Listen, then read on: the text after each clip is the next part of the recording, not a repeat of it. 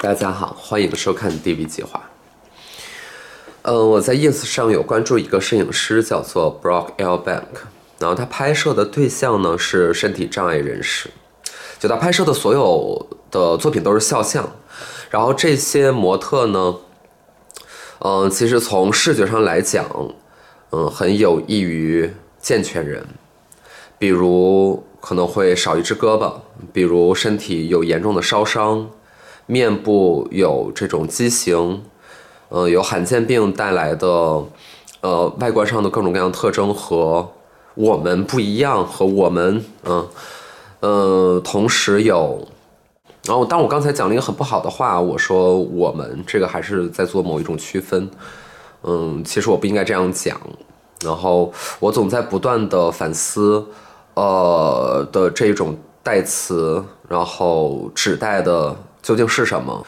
那我为什么会关注这个博主？就是第一呢，呃，很明显能感受到他这个照片的用意，因为在所有的他的作品里边，这些人都用非常开朗的笑容在面对着他的镜头，你能感受到这个人内在的他的情绪，甚至他有一颗很好的灵魂，就是你你能通过这张照片感受到。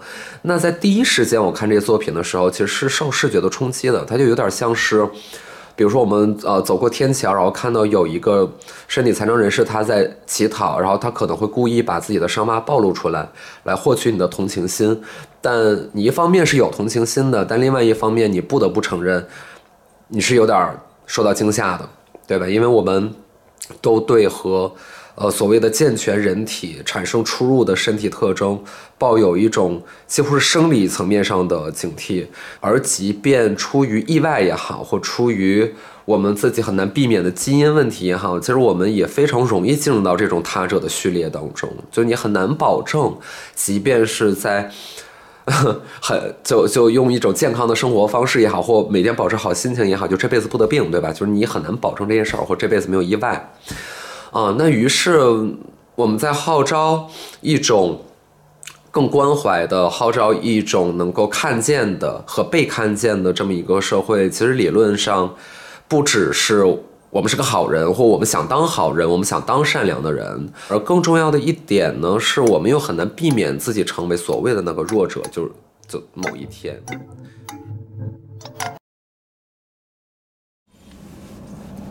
这期聊的。我说实话，真的就是我完全的盲区。聊乳房，这个女士的内衣呢？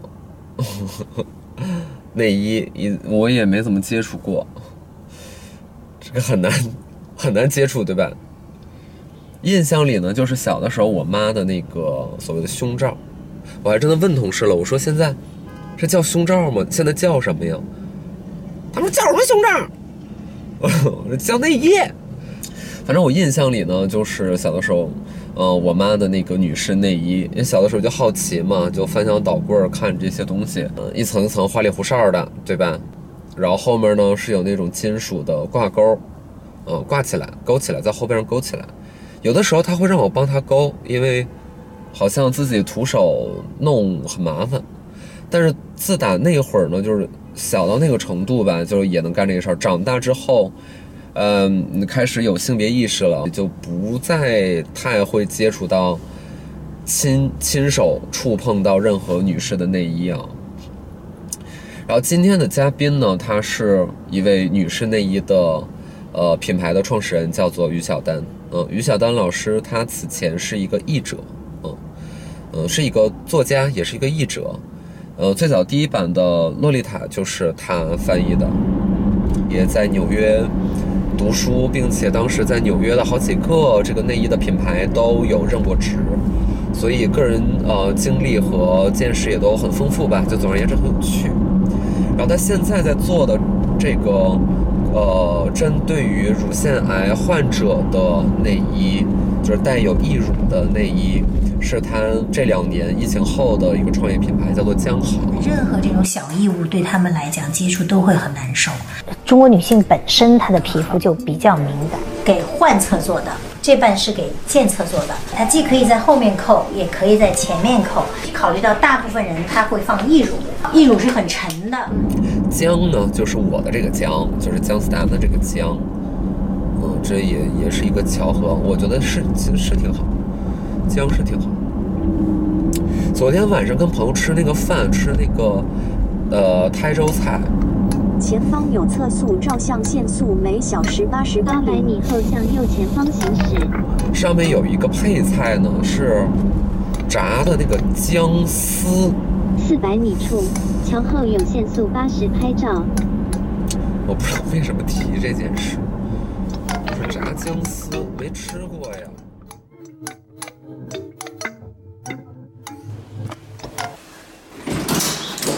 哎，Hello，Hello，你好，你好，小丹姐好。哎，Hello，再见了。今天是不是还挺暖和的？哎，不错不错，天儿挺好的。Hello，Hello，Hello，打扰了。我们工作室的小朋友们，这边方便拍摄吗？方便方便，拍吧拍吧。哦，这这房子很好啊，是吧？这是当工作室用是吗？暂时暂时先在这儿先过渡一段时间。那您平时自住呢？也在这儿，也在这儿是吧？嗯，我在里头。所以你们团队现在都是女生是吗？都是女生。曾经来过一个男生，后来发现这个空间还是不太适合。哦。就是有一个特别。特别高大的一个男生，我们都会觉得有点别扭。为什么？对，能能能详细说说吗？快，川儿说，你说为什么？咋别扭了吗？他存在感有点强，而且就是那种呃雄性存在感很强。OK。对，然后对，但但是这是一个相对比较封闭和私密的空间，然后要大量的接触内衣。要换衣服呀，或者是包括一些患者洗手间的共用啊。对对对，洗手间其实还是挺那什么的。因为它这个就是，因为我这刚开始装修的时候是按照自己住的这个这个配置的，所以就弄得很私密呀，很女性化呀。是。然后那个男生有一米九将近，所以他一进来。他一用洗手间，大家都会觉得很别扭。哦，那个气场不太对。对对对，就觉得不想不想跟他共用一个洗手间。OK，OK。所以各种各样。那其实出于工作倒还好吧，工作本身不就是就工作呗。但其实我觉得思路还是，就是整个想法不一样，不太一样。对。嗯，就是所以他流露出来的气场就就这个这个蛮。是在这个团队里多久了？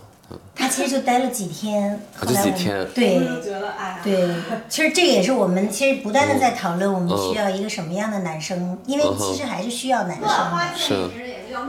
对，这叫乱花吧，我觉得挺好的。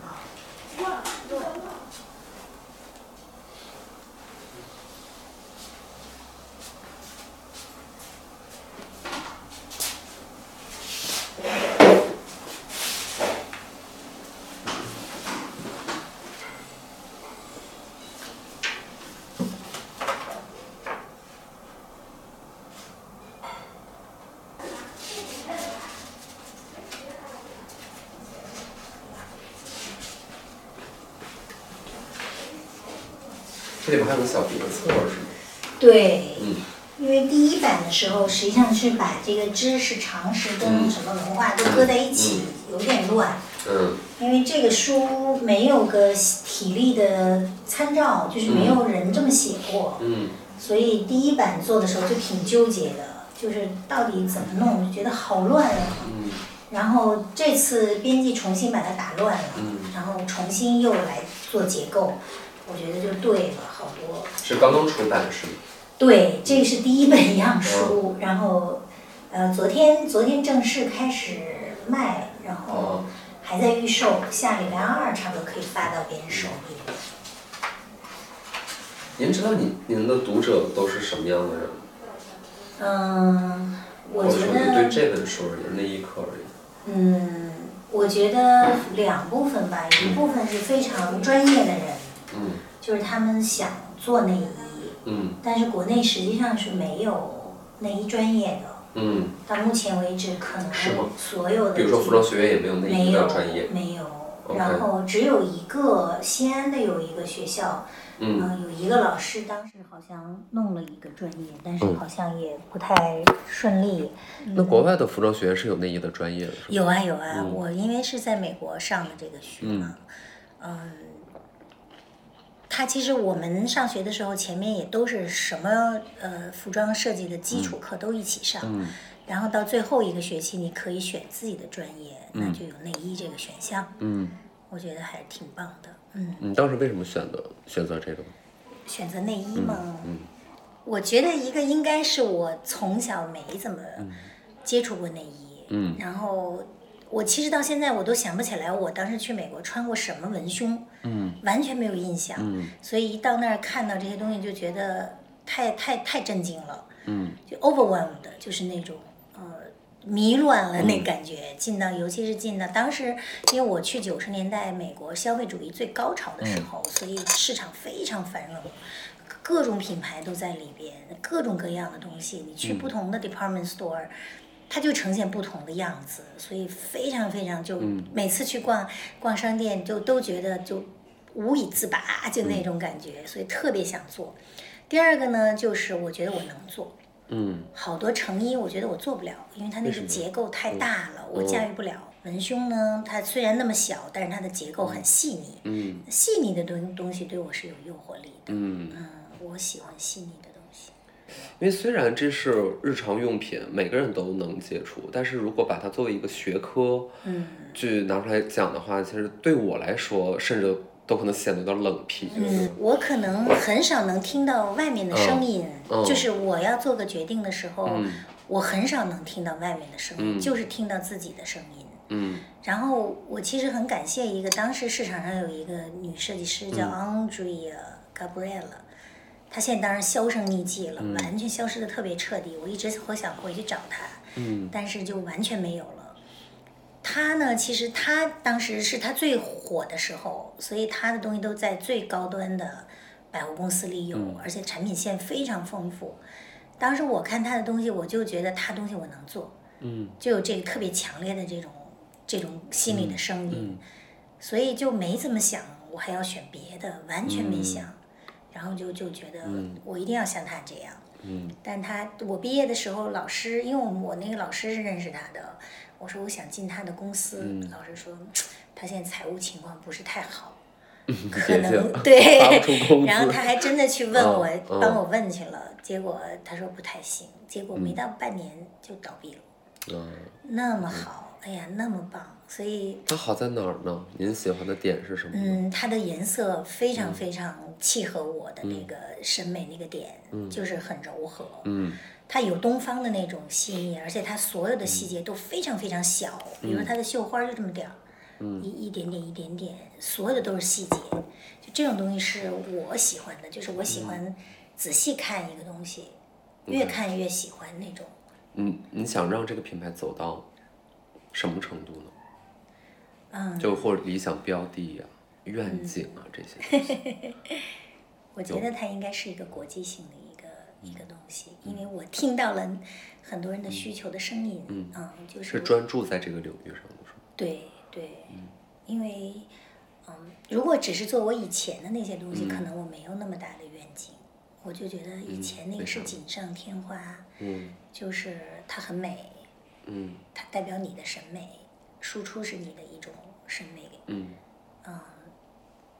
但是那个东西是可可以需要，也可以不需要。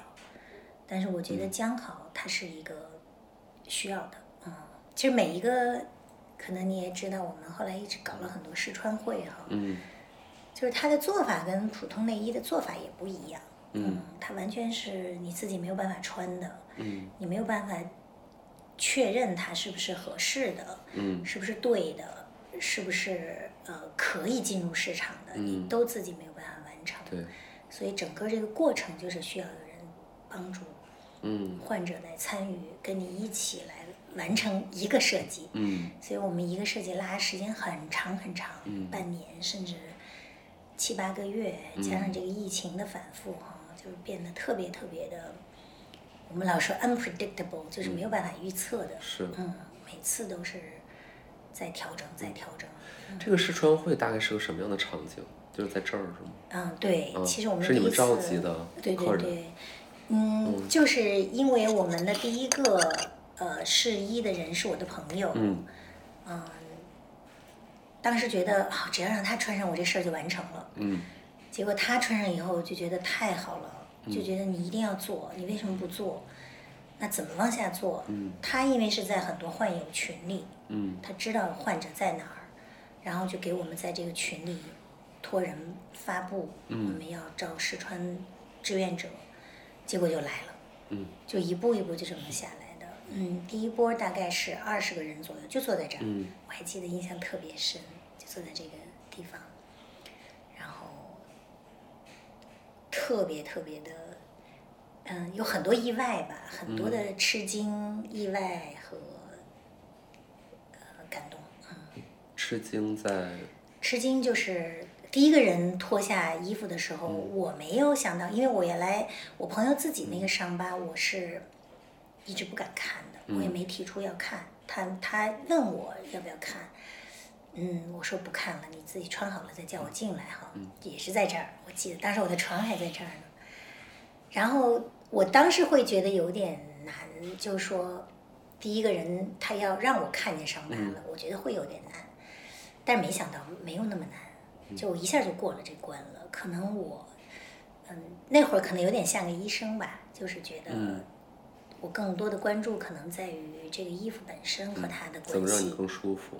对对对，然后还有一个吃惊的，就是我第一次听他们讲硅胶义乳这个东西不舒服，嗯，这个我完全没有想到，我以前我知道这个硅胶艺术存在。但是我没有做，是因为我觉得我不熟悉那个领域，我想把它往后放一放。嗯。但是我没想到他们对这个这么多意见。嗯。这么强烈。是要贴在皮肤上吗？还是？它其实是应该放在一个文胸里面。哦。但是呢，因为没有合适的文胸，没有人真的为他们设计一款专门为他们的文胸。嗯。就是一般的卖的最多的是先卖这个。义乳，硅胶义乳，就是普遍的觉得你最需要的是义乳，而不是文胸。嗯，所以这两个其实是不 match 的。嗯，很多人就那先买了这个，配套。对对对，先买了这个义乳，然后再想办法随便找一个文胸，只要能把它塞进去就可以了。但实际上这是不行的。它不舒服体现在嗯沉，一个是沉，嗯，还有一个热。嗯，我第一天来那个女女的，我记得第一个那个女。女那天其实四月份，北京，但是那几天特冷，四月份，浑身都是汗啊，完全是湿的。我说为什么呀？她说因为这个东西它就是热出不去啊。然后哎呦，我才知道，后来陆续来，所有的人都在说这个东西，他们并不舒服。有的人干脆就不买，有的人买了以后就搁置，等等等等。我才知道哦，原来这个东西不是他们需要的。嗯。您关注到就是，如果不幸患了乳腺癌啊，嗯，我要做切除之后，这给他们带来最大的一个变化，或您尝试总结这个变化，您觉得是什么呢？嗯，我觉得失落感这个是特别强烈的，嗯，嗯，就他们会一下子觉得自己跟以前不一样了，就是。无论是他的生活状态哈，还是他的这个社会状态，首先这个生死问题是一个特别特别难过的一关哈，而且他们大部分都是要呃经过五年之后才能算是过了这一关，那这五年的很漫长这段时间对他们来讲，有可能转移或复发是吧？对的对的，嗯嗯，像我的朋友他自己，嗯，在一年之内做完了。第一个两个两侧的切除，嗯，然后一年之内又做了整个子宫和卵巢的手术，就全都切掉了。那他一下子就，可以想象他是一个完全不同的一个一个人了，他分泌的东西就不同了嘛。嗯。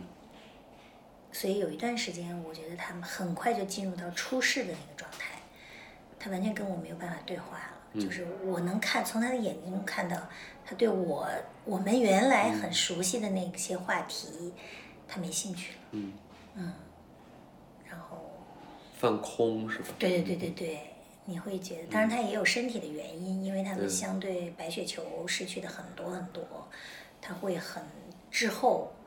同时，我觉得这个滞后状态也是他的一种选择，他希望能够更专注于嗯生死这个问题。嗯，然后他可能生活当中最多的是打坐。嗯。然后从这个现实社会中抽离出去，更形而上一些。当然，像他这样是属于嗯受过特别好的教育。他找到自己的方法。对对对对对对。然后大部分其实还是被世俗的很多事情在裹挟和要应付，其实还是非常非常难的。它一般会是呈现出两到八，是吧？两到八是好看的了，都是已经很好的了。嗯，怎么？嗯，大部分都是坑坑洼洼的。嗯，尤其是做的更早一点的哈。嗯。我们前一阵来了一个，他的。嗯，因为早先的时候呢，整个的医疗水平很很差，大家对生死的这种感受又很强烈，就是我一定要选择全都切掉，切掉，嗯，对对对对对，不留不留任何的，对对对，然后所以当年呢，他是会把整个从这儿开始，从整个肋骨下面的胸大肌开始拔，哎呦，所以特别，嗯嗯，然后我那天在想。说他们啊，我其实看了这么这么多身体哈，嗯，嗯，大部分我都敢去摸一下啊。那些伤疤其实像蜈蚣一样的伤疤，我摸已经完全没问题了。但是像这种胸大肌、胸小肌全部切掉的，我还是有点害怕。嗯，和如果你即便到现在了，就还会有一种视觉上的冲击。对对对，那个胸大肌、胸小肌，它全切了之后，它的皮非常的薄，而且是透明的。嗯，你能能看到那个心在里面跳，就是那种，嗯，那个是，嗯，我还是觉得有点不太不太敢直视吧，嗯。所以您和您团队的人应该，比如说我不知道，这个在网上，嗯，如果有客人问询，他会发自己的图片过来，是吗？对，嗯，我们现在，嗯，有的人就是会先问一句，你们是不是女生？有的人。就比较愣，他不太在乎的，直接就发了。然后我们有一个客服是个男生，当场就晕过去了，就是 对他没有见过，真的，因为他们每个人都在跟我描述他的情景，说他晕过去了，吓死了。然后我就给他们做了一个，因为我们那个团客服团队在在外面，在不在北京，在南通那边，所以当时赶紧开了个会，跟大家又仔细讲了讲这个过程。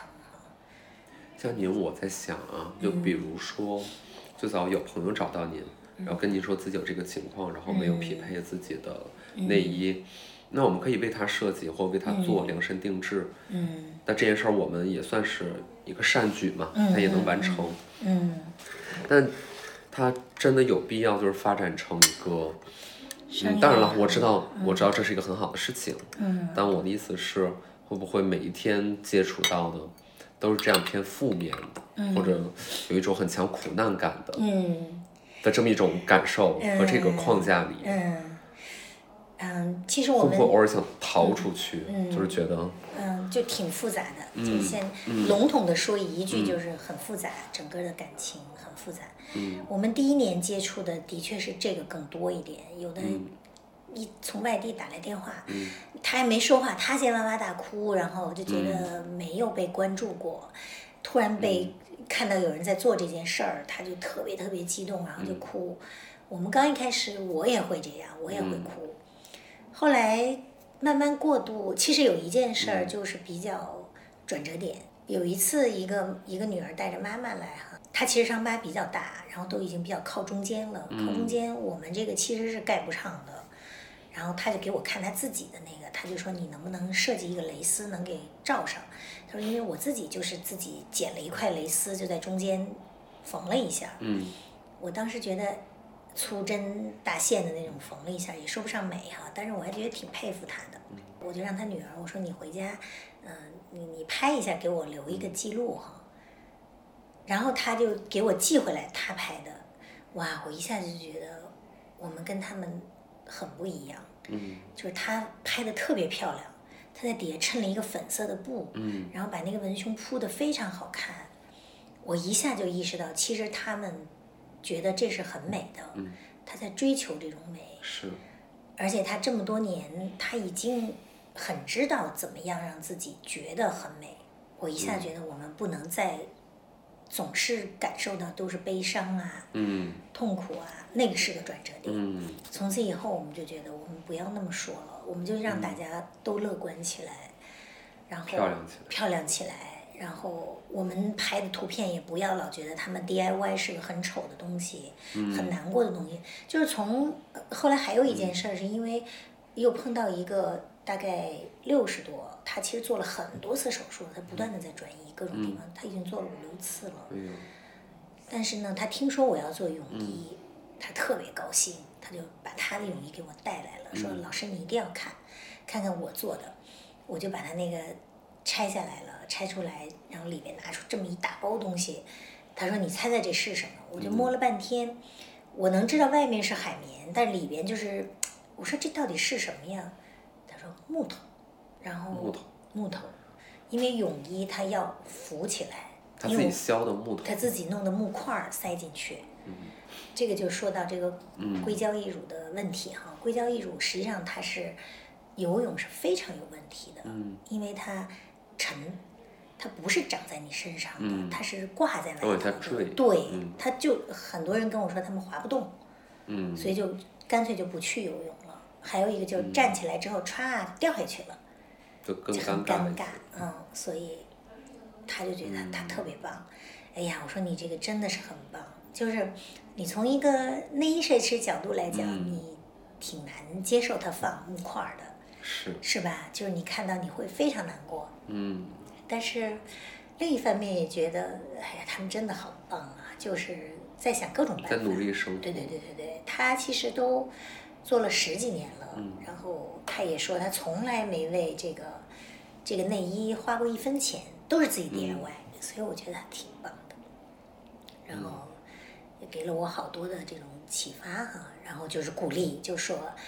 老师，那下面就等你了，等你设计出来泳衣，我就穿你的了。哎呀，我说太好了，嗯，所以您的事业是真真实实能帮到太多人了，哎，对，就这件事儿的确是这样的。嗯，之前其实做内衣没有这种感受，嗯然后，但是，哎，开始做将好就是这样，就是你不断的在感受到这些东西哈。所以这是复杂里边更有价值感和回报感，对，你在跟社会发生连接，嗯这个是我以前特别特别少的。嗯我以前无论是嗯写东西还是做设计哈，其实都更沉醉于，就比较陶醉于自我吧。嗯，就很，而且也给了我很多的空间，让我不用跟嗯社会发生太多的关系。嗯，那这个事情就是你没有办法，你必须要要要要发生关系哈。所以，嗯，我当然还是不擅长，我不是特别擅长跟他们打交道，嗯，还是不擅长。你们会拉群吗？哎呀，对你说的很对，这个就是我们没有做的，嗯就是我不知道怎么拉群，我不知道建了群之后应该做什么。嗯，不知道说什么，对对对对对，特别不擅长，所以到现在没拉。我们其实微信上已经有很多很多患者了，但是不敢拉群，嗯。就是我不知道说什么。嗯。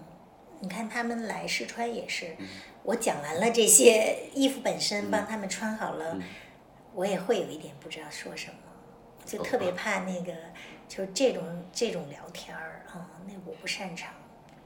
我相反觉得他们坐在这儿互相聊天儿，我听听挺好的，他们自己能聊起来就他们都聊什么呢？什么都聊，嗯跟婆婆的关系，所以我听到了很多很多的故事，嗯跟婆婆的关系，跟丈夫的关系，跟孩子的关系，等等等等。嗯，假发，他们也讨论戴什么样的假发，嗯，这个呃，要不要回到工作岗位？回到工作岗位会碰到什么样的老板啊？等等都会聊，嗯。当然，呃，跟每个人的阶段不一样，有的人可能刚刚做完放疗呢，他可能聊的更多的是需要什么样的药膏，嗯，怎么样的让这个疤不要这么黑呀，不要这么皮肤反应这么大呀，等等。就他们是更能互相懂彼此的嘛，嗯，所以他们之间聊会更舒服。对对对对对。所以我们就觉得以后这个试穿点儿一定得是能让他们结伴而来，然后可以能坐下来聊会儿天儿的地方。就是我们每一次试穿，他们都是愿意留下来继续认识认识。对对对对对。嗯。他们对您的产品的核心的诉求是什么？他们想要什么样的内衣呢？嗯，其实还是想让平衡。他们要想达到平衡是非常非常难。平衡指的是？就是两看上去两看上去像。正常人一样，就不要让人看出来它是一大一小。嗯，嗯，因为他们大部分都是做了单侧切除，双侧切除其实还是少的。对，单侧切除是让这个内衣就是更难嘛。嗯，它的确要很达到平衡，尤其是呃，如果你呃健侧就是没有做手术的那一侧相对的小一点，嗯，还好一点。嗯，如果你这边健侧又特别的丰满、特别大，那正常的女性丰满的。它都会呃有外扩、下垂，嗯的问题。嗯，加他们那就问题更复杂，因为你的你用一个硅胶义乳弥补好了之后，还是跟这个不一样。我们现在做了两款嘛，第一款是给 A 到 C 杯，这是最最我们现在感觉是比较容易的了。嗯，那你从 D 杯开始，甚至到 F 杯，还有人 G 杯。你解决的就不是患侧了，你解决的就是健侧。嗯，就健测的挑战太大了。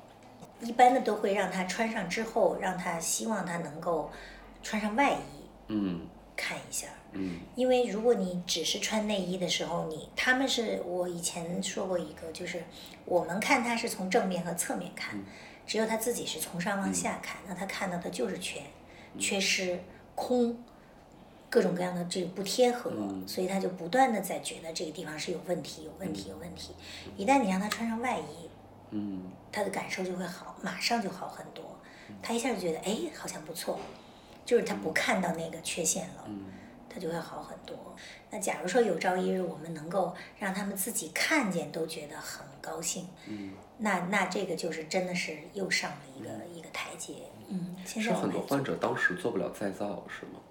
一个是这个经济哈，这个这个好多人可能没有这个条件，因为再造实际上是这样的，再造呢，一部分人他其实有两种，一种是用呃别的东西填入，一种是用自己身体的一些东西填入，那自己身体那个相对就会柔软一点，啊，像 Angelina Jolie 肯定就是它是最高级的哈，所以它是还是跟之前是一样的手感，但是我们摸到的很多很多的都是硬的，是石头一样。再造，所以它没有那么理想，不理想。还有一个最要命的就是它再造之后，你再造的那一侧是按照你的健侧再造的，嗯，但是你的健侧在后期的服药过程中还在变化，嗯，它一会儿大一会儿小，你停药它就小回去了，你吃药它又大起来了，但你这个没变，所以它还是不平衡。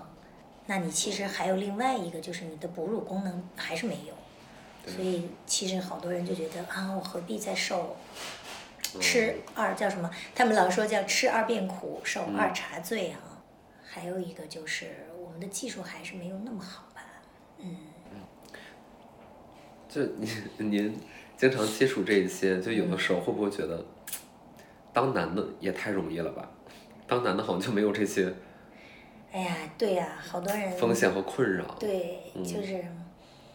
但是其实男的也有乳腺癌的，嗯，那比例很少吗？比例少，嗯，比例少，但是它的相相对而言，它就是危险性高，嗯，然后一般的男性如果发现乳腺癌，基本上都是到晚期了，嗯，就我每次讲的故事，每个人的反应都是，啊，下辈子再也不做女人了，很多人其实是这个反应，但是，嗯，我觉得对他们自己患者来讲，他们可能很少说这样的话。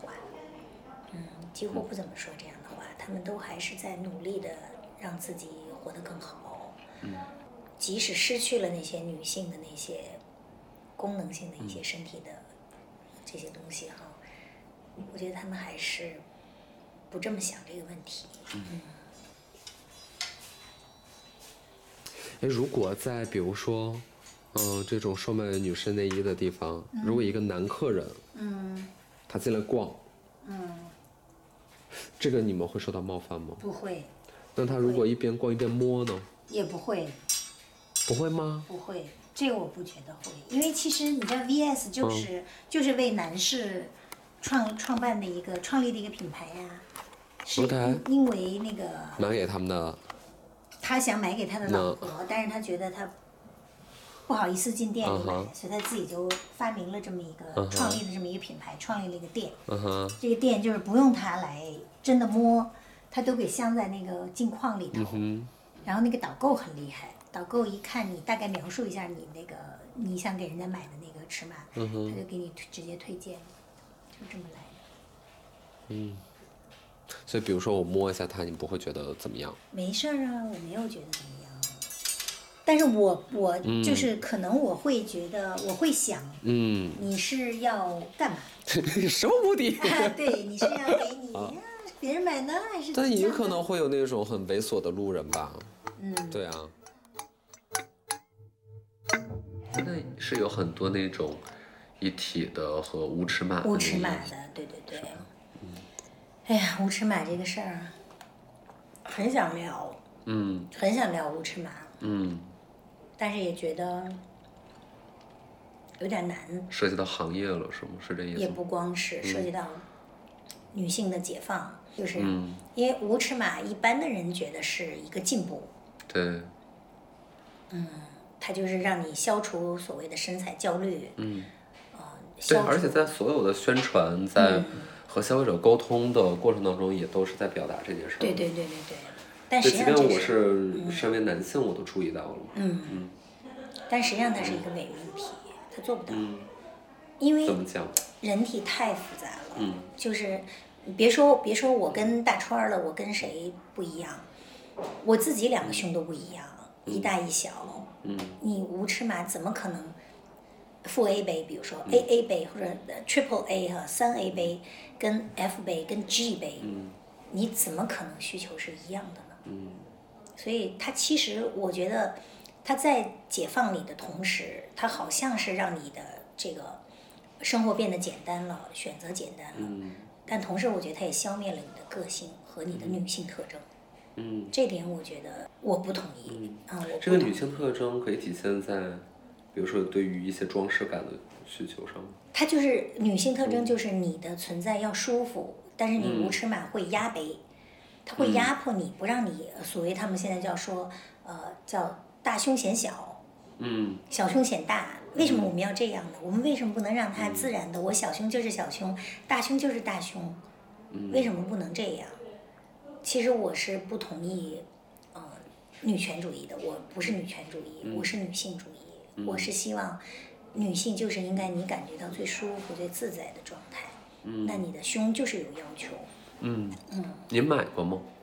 无尺码呀，我穿过呀，我就、嗯我老拿出来对比，在我那个沙发上，嗯您觉得它更多是一个喊口号带来的？我觉得更多的是一个商业操作。嗯嗯，它这样可以让它的这个库存减少，嗯可以量大。嗯的确就是这样啊，结果也是这样。嗯，但是它消灭了很多个体差异。个体差异，因为其实内内衣本身从开始出现，它就是在帮助你的个体，就是每个人都在自己给自己做。最早的女性哈，嗯那你就根据你自己的身体在做，然后从这个时候开始过渡到啊、有尺码的出现，这已经是进入工业革命了，它就已经消灭了一部分个性了。比如说，你 A 杯，你们都是 A 杯，好像你们都是 A 杯，那一个就可以了。那其实 A 杯还是有不同的，比如说两个胸离得很远，这也是 A 杯呀、那有的人离得很近，也是 A 杯，那也嗯，那你已经消灭了一部分个性了。然后现在慢慢慢慢的消灭的越来越多。嗯但它可能更符合一个商业上的轨迹吧。是的，是的，对，它让商业操作的变得简单。为什么无尺码在国外并不行呢？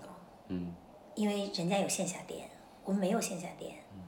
我们线下店这个过程完全就还没经历过就没有了，直接就线上了，没有试穿的这个整个的这个教育。好多人都还不知道自己是什么尺码呢。是。我问了好多人，因为我其实这本书里那一课里也在写，你知道到底什么是七十五 B 吗？七十五代表是什么？B 代表什么？是什么？好多人都不知道。真的真的不知道。对呀，七十五、三十四是你的底围。嗯，厘米吗？厘米，三十四是 inch，就是英寸，七十五是厘米。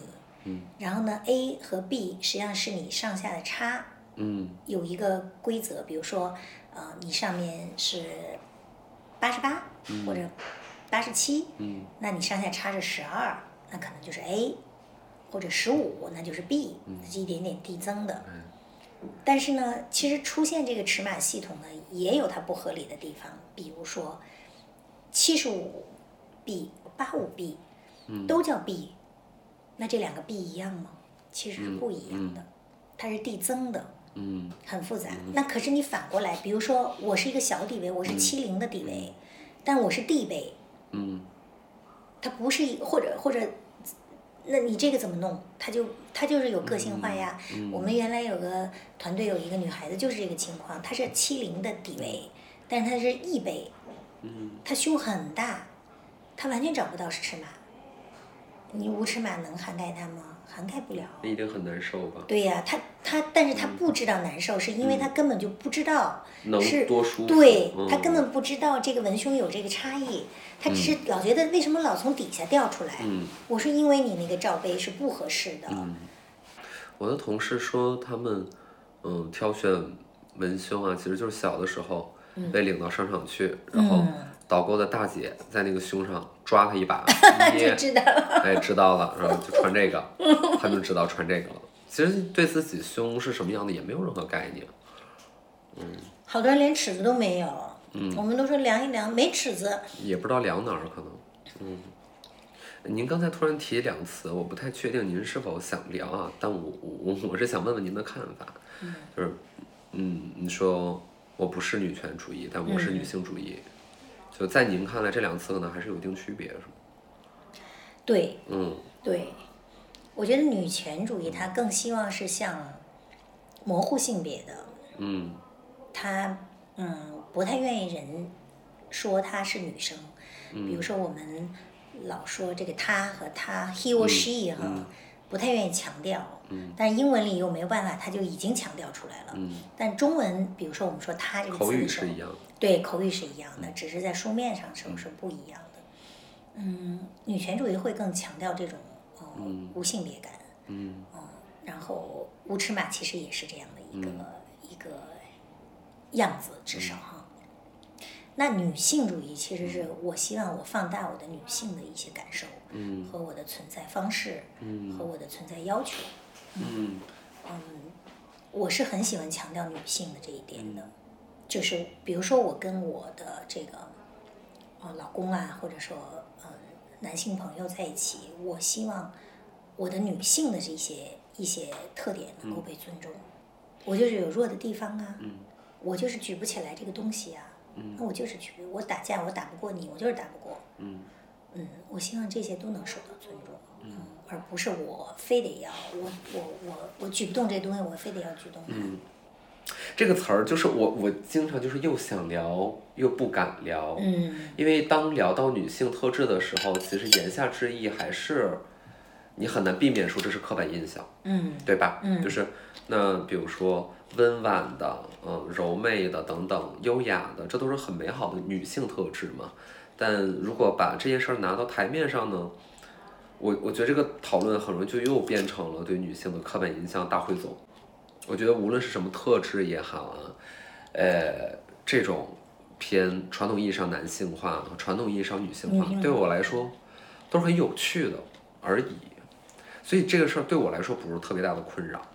但是在更广泛的那种讨论里边，如果提到女性特质，可能就又牵扯到刻板印象的问题。嗯，您怎么看这个事儿？嗯，我其实没有太想好这个问题哈。我会有一些界限，比如说，我们昨天因为这个书发布哈，嗯，有一个人就发了一个朋友圈，就说这本书是更适合女性。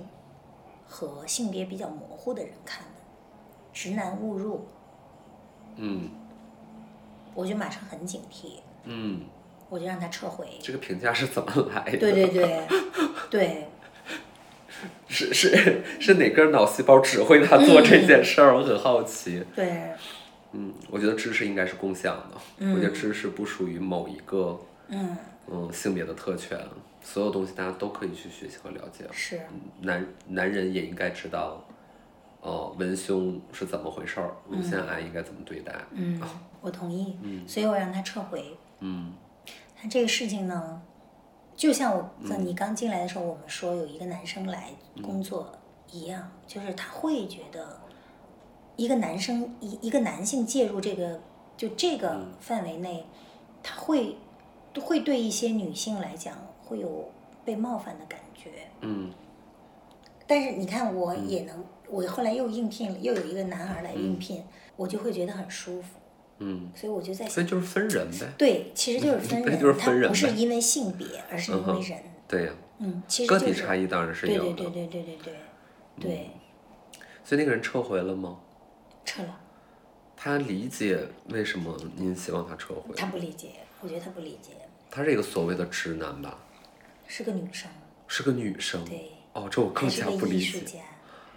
所以我就吓一跳。哦，这很震惊哎。对，就我到现在，我其实我想，我想每天好好嗯。跟他聊一聊，他怎么想出来的这两句话，嗯，我也很想知道。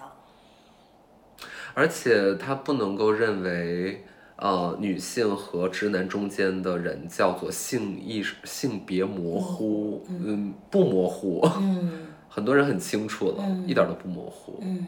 就我是谁，我要什么、嗯。T h a t s it，嗯。就没有那么，嗯，怎么会这么傲慢，对吧？嗯你有困惑吗？我还在探索，还在探索嗯，。我觉得可好玩了。嗯 我越探索越觉得有意思。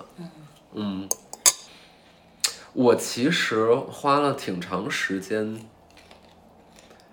去委弃男性气概，嗯因为我我我去审视和我思考和我嗯、呃感受吸收所谓男性气概这件事儿，从小到大对我来说的所有的感觉都是负面的，就非常的负面。就是我真的眼睁睁的看到我身边很多的成年男性，他们被自己的男性气概而压垮，就他们又无能，他们又会被男性气概里不能无能的这种要求而压垮，其实挺可怜的。嗯，然后我就一直在在被教育，就是从小就在被教育，所谓的你身为男性，你要有怎样男性气概。即便今天我发网络上的任何东西，啊、当然了，我觉得现在环境好很多。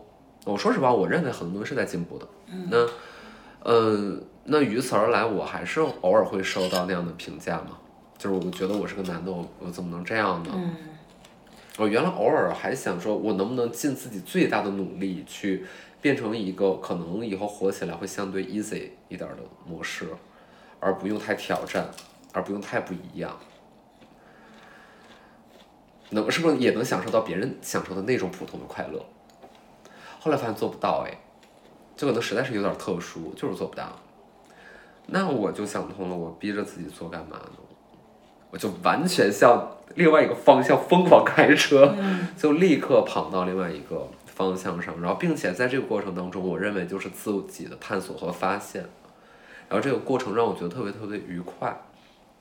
我有一个很幸运的一点是，我觉得我这个探索和发现的过程是很少有外力阻碍的。嗯这个外力阻碍指的是一个相对严格和传统的家庭环境，呃，相对于比较嗯、呃森严或者比较嗯令人窒息的工作环境，这个我都没有面对。就我是完全能够承接住自己生活最大的落差的，是我自己来承接。反正我觉得一个、一个特殊的人，他就会引起别人的就好奇心吧。我觉得，嗯，就还是就是面对这个硅胶艺术这件事儿哈，就是它承载的一个东西就挺挺挺奇妙的，就这个东西到底怎么发明出来的？嗯嗯，到底是由谁发明出来的？嗯。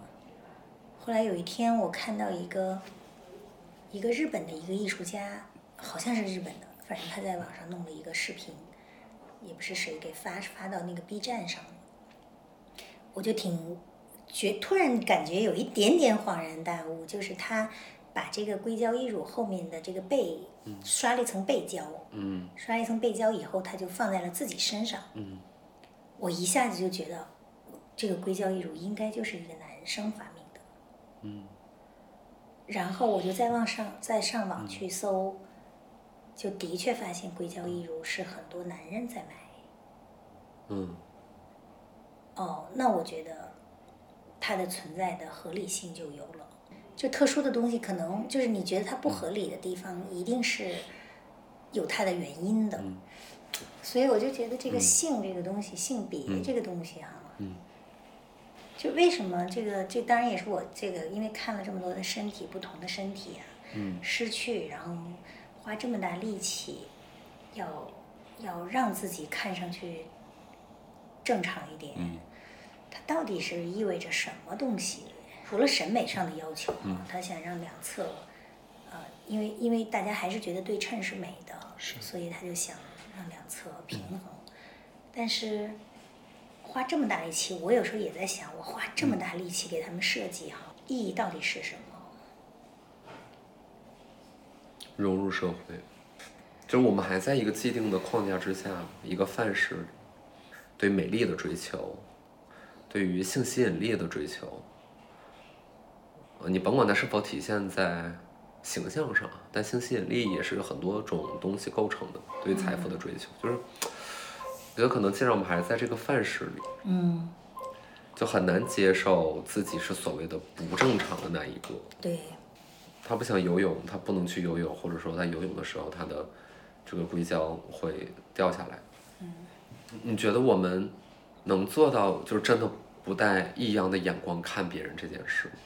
嗯，怎么说呢？我其实除了想给他们做这个，就是世俗意义上的这让他们平衡的这个文胸，我其实更想给他们做一个不平衡的文胸，什么意思？就是就是告诉大家，我就是嗯缺失了，嗯嗯，我就把这个夸大，反而会不会就让他们更容易一些？但也是很是很酷的，是很美是吧？嗯，我觉得可能至少有一部分人可以接受这种。这个会很震撼我的。对，所以有的时候我也会嗯觉得、啊，作为一个内衣设计师，我怎么老是在这个层面，就非常基础的层面，嗯在做这个服务，可不可以换一种方式哈？嗯，就是就是更多的，就是我们所谓的更多的让每个人都有自己的个性的存在。嗯那这个缺陷或者说世俗意义上的缺缺陷哈，它就是一个很个性的东西。对，可不可以让它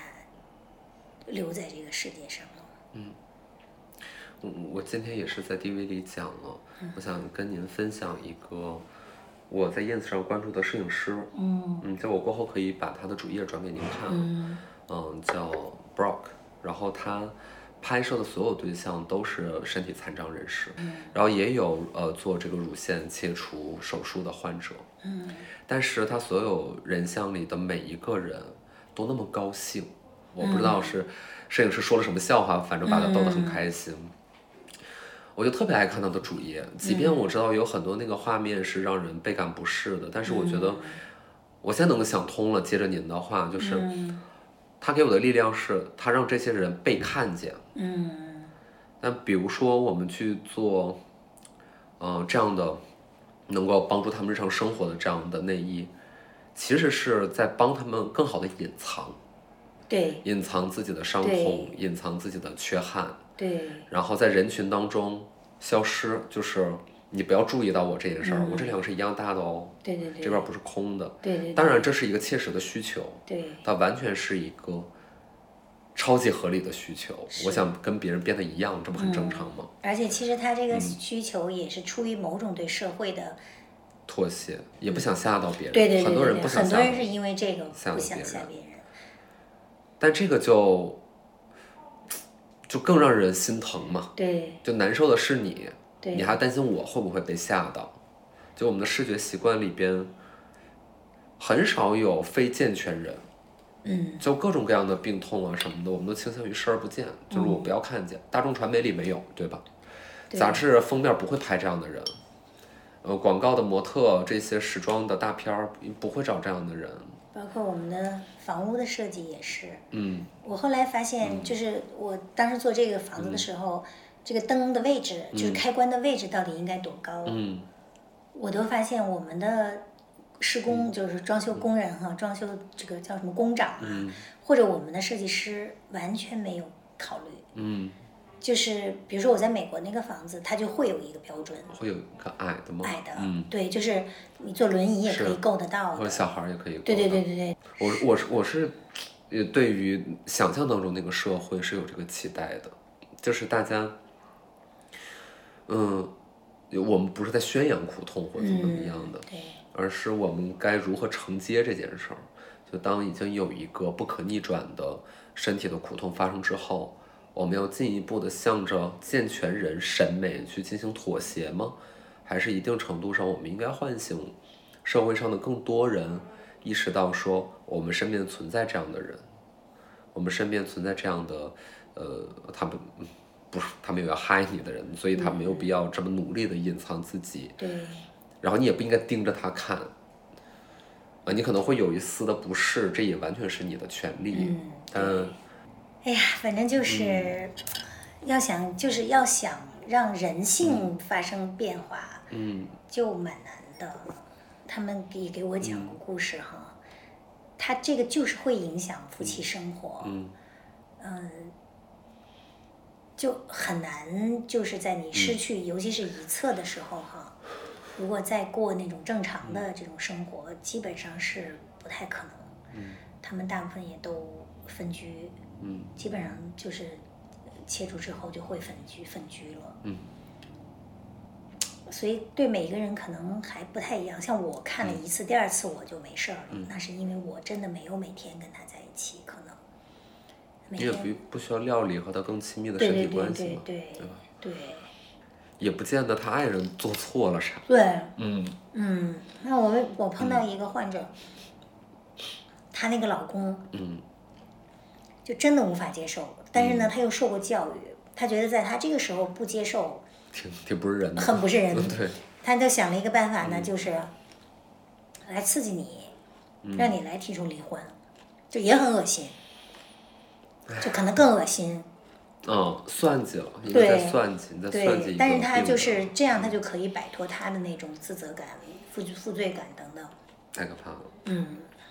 就有很多余震。有很多事后的牵连出来的对变化，人性人性。那你说那个摄影师那个，就是他拍到照的很多人很开心啊。我觉得跟他们接触多了也会发现，他们真的就很开心。嗯。因为你反正无论如何，这生活还是要继续啊。从今年开始，我越来越接触的越来越多是开心的人。嗯。嗯，当然这也是因为嗯你的心态变了。嗯。你就会看他们的角度也不同，啊，不是那种情绪，嗯，去看待，我不知道这么说对不对，就是我我们有必要时刻的审视或者分析自己的那个恐惧感到底是不是必要的和合理的。其实恐惧就是因为你无无知嘛，未知，对你不知道，对，就跟你这个大家玩什么密室逃脱呀什么的，其实我有时候觉得那个东西。有有有值得你恐惧的吗？因为那不其实就是一个你虚假造出来的一个东西哈。大家也知道，但是大家就是不知道下一步会面对什么。对对对。嗯，我觉得您如果把这件事当做一个艺术项目，我觉得非常好啊。就是它不用是一个稳定的在售的产品，但是如果真的就是有一些呃患者或有一些客人，他们是高度接受自己身体的，他们觉得有一边没有了，OK，那我就这样。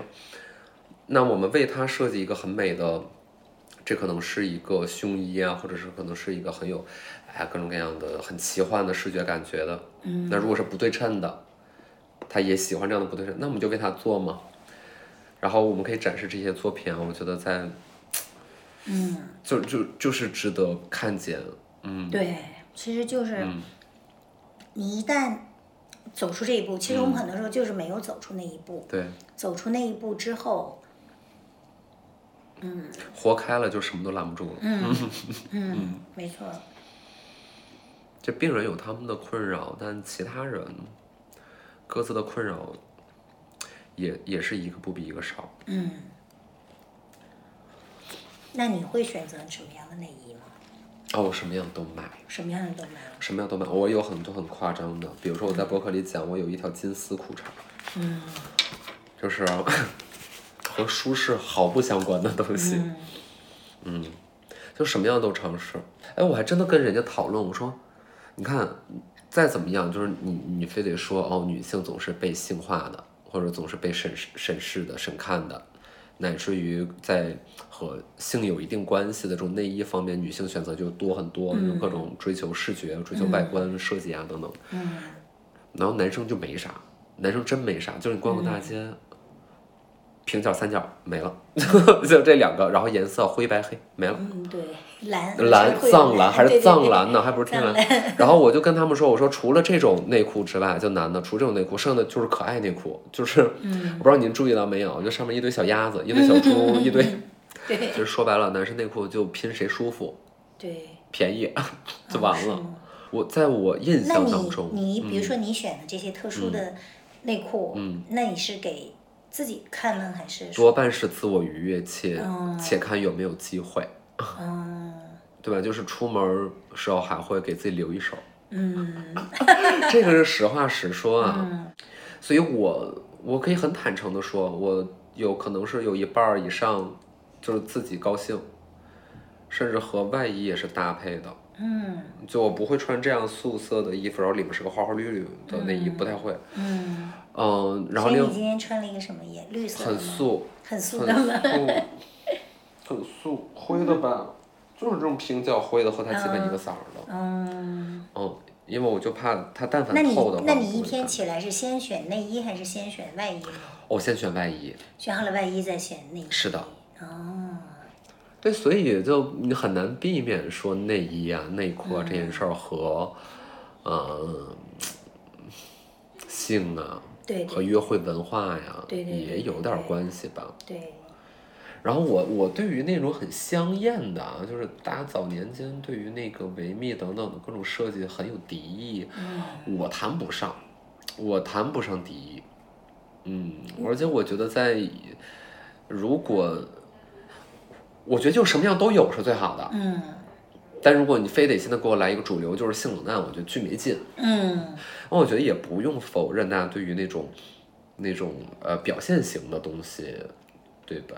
对。那这么多成衣呃高定半袖干嘛？别办了，铺张。有一阵儿有一阵儿秀说不不拿真人做了，弄那种什么全息摄影啊。嗯。搞了几场就搞不下去了，就不行。对，大家还是要看到人，对，要呼吸到人的气息，是的，就是那种肉欲的那种，肉乎乎的那种气息。没错。但是每次我看到他们换衣服的，就是脱下衣服要跑下一个场的时候，就那种汗，我觉得真的是特别棒。嗯。而且什么样的这种审美主张都可以有了。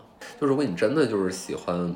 素的不能再素的颜色了，你觉得这个，呃，你特别 basic 东西你很喜欢，没人拦着你嘛？甚至这也不能说明你没有品味，没准你品味也非常好，你只是很喜欢全都统一的裸色，对吧？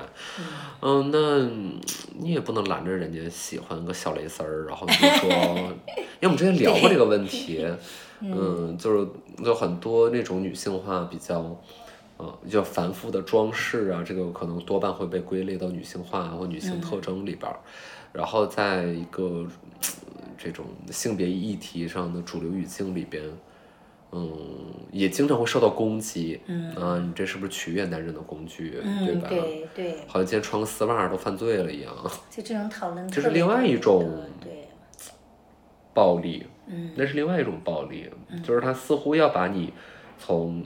男性凝视下面解救出来，但是你今天的选择是又被规定好的一套新的东西，就是你不能够表现出装饰感哦，你不能够表现出性吸引力哦，对对对，那也很危险呀。是。那比如说我就是，嗯，这样讲的不礼貌，我就是胸好大，我就是胸好大好大好大。那你说，那他们就是被吸引了，我怎么办呀？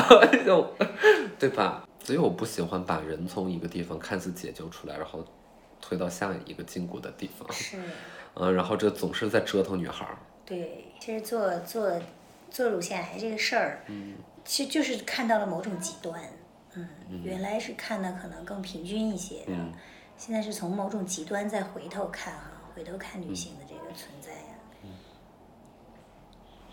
就角度会很不一样了。您在内衣行业工作有二十多年了，是吗？嗯，我九九年入行的。你看到趋势的变化了？应该说，我还没有看到一个就是到波峰完全下来的，就还是在往上走这么一个状态。嗯。可能从七十年代到九十年代，这个变化可能更大一些。呃，因为七十年代是比较禁欲的嘛。我到美国的时候是就是维密开始起来，九十年代，然后放大女性特征，然后波涛汹涌，这个是呃比较明显的变化。但是我觉得这个现在基本上还维持在，还是一个还是一个主流取向主流。对对。像我们即使做这个乳腺癌这个项目。还是经常碰到那些，他虽然一侧已经切除了，但是他现在对你的文胸的要求还是要把它托起。聚拢。对，就是你这个不聚拢，你这个不能塑形。那他聚什么呀？对他，他他一他内侧嘛，他健侧还是在的，他就想让你这边还是要把它给。我说现在难道不是自然状态是你最需要的吗？不是，嗯，我觉得这件事只要是男女公平就行。嗯。就就男人对自己的身体也有这么细致的要求。有吗？